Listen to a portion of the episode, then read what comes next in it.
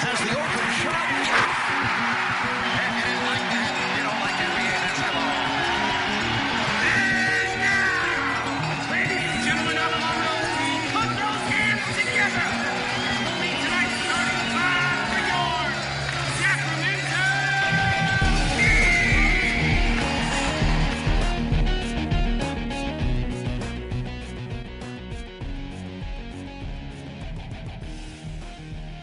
Welcome to the Kings Insider podcast on NBC Sports California, brought to you by Wendy's. Now, look, Doug Christie is usually on the show with me, uh, but Doug decided he was going to go to India and leave me behind. Him and Grant Napear are there calling the Kings and Indiana Pacers game, the first time NBA basketball has ever been to India. I did not get to go. Doug did. So I said, you know what? If Doug is going to leave me, I'm just going to replace him. I'm going to go out and uh, I- I'm going to go to the single greatest shooting guard in Sacramento Kings history, and I'm going to just replace Doug. And uh, so today I've got Mitch Richmond, Hall of Famer. Mitch, how are you? I'm good. How about yourself? I'm good, man. Uh, you know, I, I, Doug is going to have big shoes to fill when he comes back. no, man. Don't, don't don't put me like that. Don't let's don't get into that. Let's don't get- Uh, now, look, one of the biggest reasons I want to have you on is uh, you've come back. You've come back to the Kings, uh, the Kings family. You are joining the NBC broadcast as an analyst. Um, how excited are you for a new challenge, a new chapter in your life? Uh, doing doing games in studio with Jim Kozimor, uh, maybe Kayte Christensen, maybe myself. Uh, you never who know who might show up, but how excited are you to to try something new? uh, well, I've, I've I've been doing it for for a minute. I did uh, NBA TV. Also did some stuff with uh, the Warriors uh, on some of their post games. So I'm a little familiar with it. Uh, just haven't uh, been involved with the Kings family, so I'm excited. Yeah, so you spent a lot of time as a Sacramento King, and I mean seven seven seasons, but then this is the second time you've actually come back. You were part of the uh, the group that that helped keep the Kings in Sacramento. Uh, you were a scout for the Kings here with uh, with Chris Mullin. Um, why do you keep coming back? What is it that draws you to Sacramento? well, I, I played most of my career in Sacramento, uh, seven years uh, to be exact. Uh, so I do have a history with Sacramento. Uh, you know, I have a son that was born in Sacramento, so uh, I, do, I still have roots. I still have some family members back there in Sac also. Yeah, you were you were in Sacramento. Uh, of course, you started with uh, the Golden State Warriors after your time at Kansas. Uh, you were the Rookie of the Year. Um, run TMC. It, it seems like you and, and Chris Mullin are attached at the hip at, in certain situations. Uh, not only here in Sacramento, but you guys were together in St. John's the last couple of years. Uh, what is it about that bond that you had with Mully uh, that started back with your your Run TMC days that has sort of stood the test of time? Well, I think the connection. Uh, I think uh, uh, we have pretty much the same views on, on how the game should be played and how it should be coached, uh, and, and and how it should look from a from a viewer's point. Um, you know, we, we also was taught by uh, one of the great teachers, uh, whoever whoever coached in the NBA, Don Nelson. So uh, we have a lot of history. Uh, being around each other, uh, actually being coached by the same guy. So I think a lot, a lot of that rubbed off on our, on our personalities. Uh, you know, I know how how, how tough uh, uh, Chris was. Chris was coming from uh, New York, uh, and so me coming from down south, come from two different places, uh, but a bond that uh, can never be broken. Yeah, it really does feel that like when I've been around you guys, um, he is sort of the brash New Yorker, and you're quiet. You're you're Yeah. different than what you would expect. I, I mean, um, da- dare I say, an introvert, right? Maybe. Yes, yes, yes. No question about it. Uh, I, I think uh, a lot of people don't know also, uh, uh, I grew up with Michael Irvin. Michael Irvin, we were best friends in, in high school. So I've, I've learned to stay stay quiet. Mike did all the talking back then. So I, I'm, I'm, uh, I'm used to actually kind of playing uh, playing behind the scenes and just relaxing and uh, enjoying life and kind of like you know working the room uh, with my quietness. Yeah, you're a yin and yang guy. I like it. You like to surround Yeah, yourself with yeah. extroverts and let them do all the noise while while you do Yeah. damage behind the scenes. I like it. Oh, no, no, I didn't say I didn't say damage. uh, you're funny. I didn't say damage. Okay.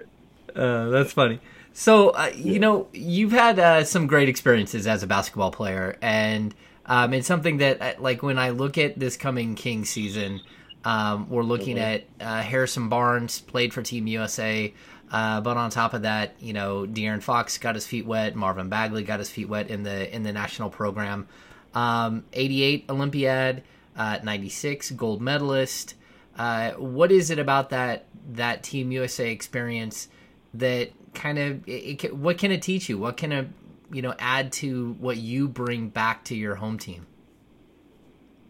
Well, I think in any time you have an opportunity to play, uh, you know, for the red, white, and blue, also with USA basketball. That's that's the main thing. USA basketball, I think it's it's the it's the top of the top. Uh, you know, you you play in the league, you play in the NBA, you play All Star games, but it's it's just something different when you put on a USA basketball uniform and you you get with a group of guys that really kind of have one goal, and that's to win and play together uh, it's it's really it's, it's it's really rare, and it's a, a great opportunity. When you have that that great opportunity like that, it does something to you, and you come back a different guy. So, uh, you know, with Fox and all those guys experiencing that, I think it's a beauty. Uh, I think it, it can really kind of elevate their game, uh, give them more confidence because they play playing against the uh, the best of the best in the world, and uh, it's just a little it give you a little edge uh, when you put that uniform on. You know, Fox told me this last week that he said um, one of the things that stood out to him was Mhm. that you had to learn how to play with other great players. You had you have to Yeah. kind of figure Yeah. out where you fit in in a hierarchy. Right. How how much is that part of it? Yeah, that's. I mean, that's a that's a big part of it. But I, I think, you know, I, I think that the, the generation here is probably really even more difficult uh, because of how the style of play is now. Uh, a little bit more of a showboat one on one and stuff like that. Uh, with the ball, with you know, we did a lot of one on one, but it was basically you know under four or five dribbles. Uh, I think now the game has changed where a guy can, you know, like James Harden can can, can keep the dribble for 32 times. So the game has changed. So these guys got to learn how to move and cut without the basketball, and also use less dribbles.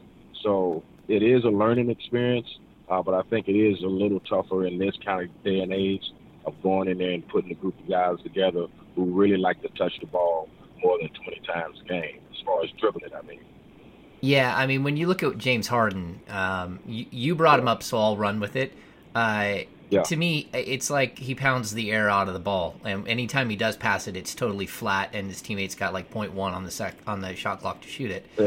Um, Yeah. How much different is that to watch? And as a player who played that shooting guard position at such an incredibly high level, um, at certain times it's gotta like you have to put yourself and think like, well, what would I do if I were in that situation, or how many points could I have scored if that's what I was able to do, or do you not think that way? Well, I, think it's a different game. Uh, for me, um, I really still enjoy watching the game. I really still enjoy uh, some of these great players play. Harden has has one of the best gifts uh, that money could buy. You know, he can really score at ease uh, and, a pace that can really kind of lower you to sleep. Then all of a sudden he has 40 on you. So uh, I still and truly and love the game. I think in any I think in any uh, era, uh, you know, I think I would have been able to score the basketball just like these guys in this era. They would have been able to score the basketball in that era. It's just an adjustment period that you have to do. And so if I was in this era, I would have have to adjust to that style of play. So I I think it works both ways. Yeah, probably, except for you play defense and he he never has. So I mean, there Well, that, uh, well, that, now, now that is a fact. Okay, I like that. there are some differences. There are some differences. So. Yeah, that is good, yeah. Yeah, and I, I remember uh, Michael Jordan once said that you were the most difficult player to play against, like during his time, like during his heyday, you were the guy that was the most difficult. Um, I, I'm I'm sure you've heard that before, and what goes through your head when you hear that from a guy like Michael Jordan? I mean, you're both Hall of Famers, but you know, Yeah, he's he's um, an iconic player that you know. No, no, no, no. I mean, no, I don't. I don't know, I'm not offended by that. But but I think with that, the situation is with Michael is that, um, man, you knew the guy was going to touch the basketball. Um, you had to truly, really trying to dig in and, and defend him. And I think uh, uh, the one thing about Mike, uh, you know, that I learned, uh, even just watching him in college, uh, and then then watching him early on in his pro career when I was in college, is that the, when he smells blood, he really, really and truly attacks. So whenever I tried to play play Michael, I just tried to guard him. Uh, I just tried to guard him hard because I know on the other end he was going to make me work, and uh, and and I and I took that I took that uh, as, as far as every guy that I went up against, and I think Michael just appreciated that. You know, I didn't talk. Uh, you know, I didn't. didn't you know, I didn't try to jab at him or anything like that. I just played him hard, played him physical. Uh, you know, at the time when, when I played Mike early on, uh, you know, I used to try to use my strength against him. And then all of a sudden he started lifting weights and started getting stronger. So he really adapted to the to the style and the way I tried to defend him. And, and a lot of guys tried to defend him, try to beat him up a little bit. But uh, I think that's the the beauty of a good player, man, when he understands what he has to work on. And I can remember looking at tape and, and, and everybody was saying that summer where Mike is getting bigger, he's gaining weight, you know, he's lifting weights. So in that in that sense, I just tried to play him hard. I tried to play him physical. I never backed down from him. He still got his 30 points, no question about it. I still got mine, but if you did not guard Michael, he would have 60 on you. So only thing I tried to do was try to slow him down a little bit. You know, uh, for your career, I mean, you played against Michael. Uh, you played against some of the greats, but you also, at the end of your career, you played with Kobe Bryant. Uh, what did you see Mhm. from young Kobe that may or may not have reminded you of some of the things you saw in Michael? Uh, similar. I mean, uh, really the closest thing to Mike. Uh, I know Kobe's his own player, but uh, he was the closest thing to Mike. And and the thing about Kobe, Kobe worked just as hard. Uh, and you know, Mike, he might not tell you that he watched any film on on Michael, but you know that's not true. Um, I know that he was some watching some film on Mike. He had all his moves. Uh, he even had the you know the tongue out the mouth. Uh, you know, he, he was doing a lot of lot of similarity things, and and the one thing he was, he was driven. You know, Kobe at a young age, you know, he was he was driven. He loved the game of basketball, and you couldn't stop him uh, from playing it anywhere. When he uh, that year when he he wasn't playing well, he, you know, they they they they say he used to be on uh, you know the beach, you know, playing street ball on the beach, playing against guys. So uh, he just really loved the game of basketball. He studied it. Uh, he mastered it. And uh, no question about it, when the rules changed where you couldn't hand check, I think that's when Kobe's career just really took off uh, uh, because he adapted to the style. And that's a, another thing we were talking about earlier. He adapted to uh, the way that, listen, I got every move, and now you're saying that you cannot hand check me. He was very difficult to guard then. What would you have been able? Uh, we keep coming back to this, but without hand check rules, I mean, just your strength and everything. What could you have done in that in this era? Uh, I think still, you know, you still gotta, uh, you know, use your body as much as you can. Uh, you know, that's that was the way I, I grew up uh, playing. But I, I think, I think in this era, you would still, I would still have to be. I mean, I, I mean, I, I felt like I could, I could play outside, but uh, definitely you don't see any any of the guards posting up like they used to anymore. So, I think my my post up skills and and my outside skills would have, would have fared well here, especially and on the defensive end. You know, I, I think you know you, you what's the uh, uh, what's my guy down at Houston who tries to use his body big and strong. Uh, the two guys played at uh, what's his name? Oh my God, I don't forgot his name. Uh, I can't think of it now, but he he plays physical, and uh, and I think that's the way. Um, you know, I felt like I mean I feel like I could have played in this era. Like uh, Patrick Beverley. No, no, the uh, he's a bigger guy. They, they he was on the USA team for a minute. I know Oh, he's oh PJ Tucker. PJ Tucker. Yeah, PJ Tucker. PJ tries to use his body, and I think even you know even uh, uh, Kawhi Leonard. Kawhi Leonard is a physical guard. You know, he he still finds ways to use his body against you. Uh, he gets strong hands. He puts his elbow and stuff like that on you. So I think in, in those type of guys, I, I felt like I could have could have did well on the defensive end.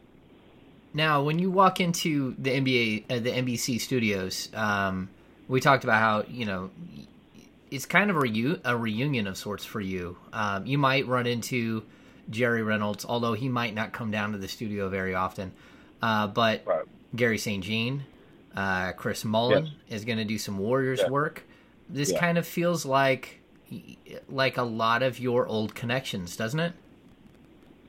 Yeah, well, anytime you you have anything in San Francisco, Sacramento, you know, San Jose, uh, well, any place around there, Oakland, uh, that's you know that's where I grew up. You know, that's where I grew up as a professional basketball player. So uh, I have a lot of ties uh, back in that area. So anytime I, I feel like I step out the uh, step, step out the door, uh, I'm going to have a, a situation where I run into someone that we had a connection uh, when I was back there.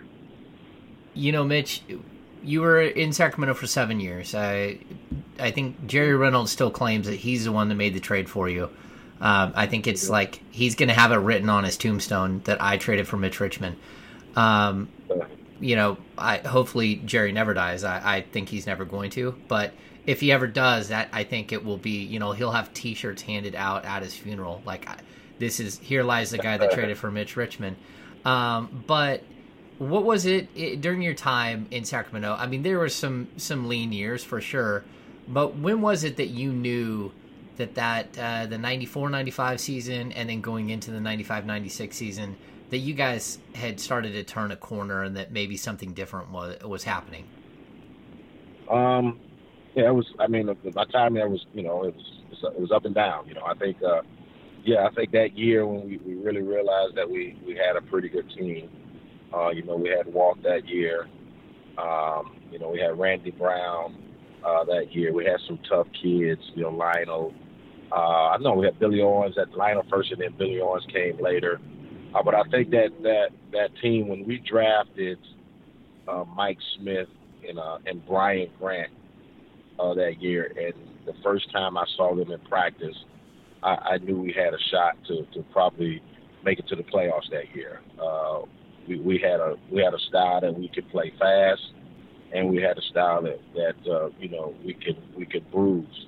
At that time, the, the toughness, you know, we, we got some toughness down low where we had uh, where we had Brian Grant and we had Michael Smith who brought that energy each and every night, just playing hard no matter what what happens. You know, Mike Smith, I, I just love man. The guy just just busted his butt every day, didn't worry about the ball, just wanted to play hard and would get into anybody's face to tell them they're not playing hard. And so that group there, we knew that uh, we had an opportunity uh, to probably make the playoffs. Yeah, he was fun to watch. He was a a rarity. He was a one foot two handed dunker.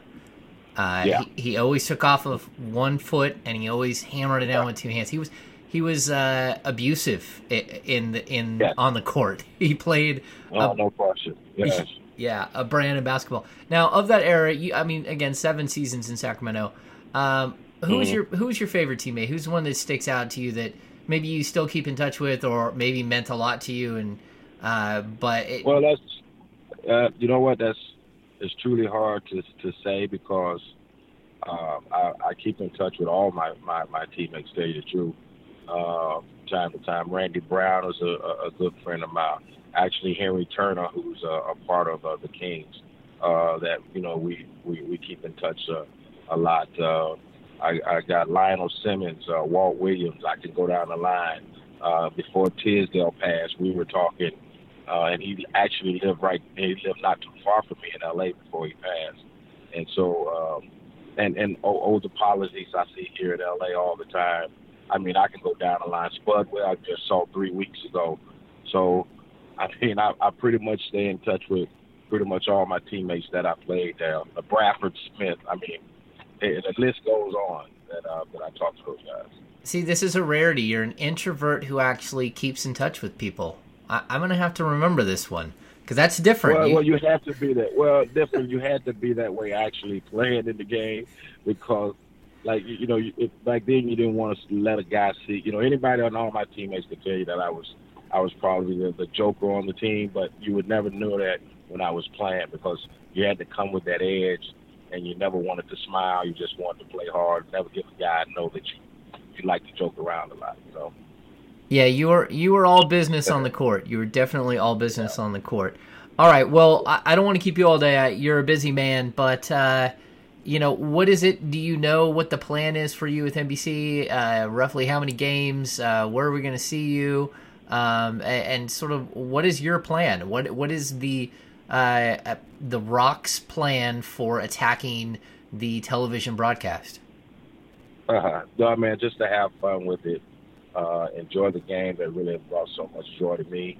Um, you know, critique it in, in, in a way that you know only I could know, and, and, and hopefully everybody out there, the viewers, could understand, uh, and just and, and just enjoy it. Well, that sounds great. Uh, I can't wait to work with you. You uh, you definitely were someone that I watched growing up. Have a lot of respect for the way that you conducted yourself with when you were in Sacramento as uh, a scout with uh, the front office. Um, so I, you know, thanks thanks for coming on the show. And and again, I'm really uh, it's going to be exciting to have you on the telecast this year. Yeah, appreciate it. Appreciate it. See you soon. A special thank you to the great Mitch Richmond for joining the show this week. You've been listening to the Kings Insider podcast on NBC Sports California, brought to you by Wendy's. You asked, Wendy's delivered. Spicy nuggets are officially back. Come in today and get your spicy fix with the real deal. Here for a limited time at participating restaurants. Wendy's, we got you. And if you haven't already, can you hop on, give us a rating and review wherever you listen to your podcasts? And we'll be back next week with Doug Christie and get this thing rolling as we go into the 2019 2020 Sacramento Kings season.